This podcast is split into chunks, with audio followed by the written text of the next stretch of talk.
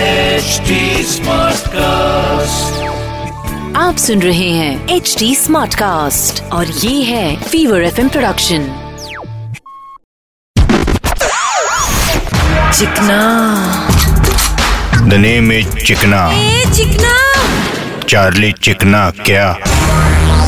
वे लोग आयशा टाकिया को उसकी दो चीज की वजह से कभी नहीं भूल सकती कौन सी दो चीज वही चरे एक उसकी क्यूट स्माइल और दूसरी उसकी वांटेड फिल्म में स्टाइल भाई लेकिन वांटेड के बाद अभी वो एकदम अनवांटेड हो गई लिए कोई फिल्मिश नहीं कर रही लिए ये तो बॉलीवुड का फैशन है कौन कब कहाँ गायब हो जाए ये पता ही नहीं चलता और जो गायब होता है उन्हें लोग भूल ना जाए इसलिए वो अजीब हरकतें करते रहते हैं। जैसे जैसे महिमा चौधरी का बीच में स्विस अकाउंट का झोल आयला तभी तो मैं आश्चर्यचकित हो गया भाई मेरे को तो लगा कि इसके पास बैंक अकाउंट भी नहीं होएगा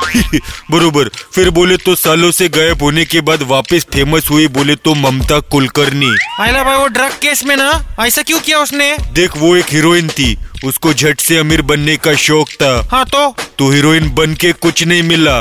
तो सोचा हीरोइन बेच के ट्राई करती हूँ हाँ हाँ बरोबर अब राणा जी क्या अभी तो पुलिस भी नहीं माफ करेंगी चिकना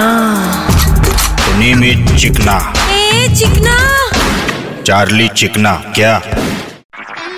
आप सुन रहे हैं एच डी स्मार्ट कास्ट और ये था fever F production HD Smartcast.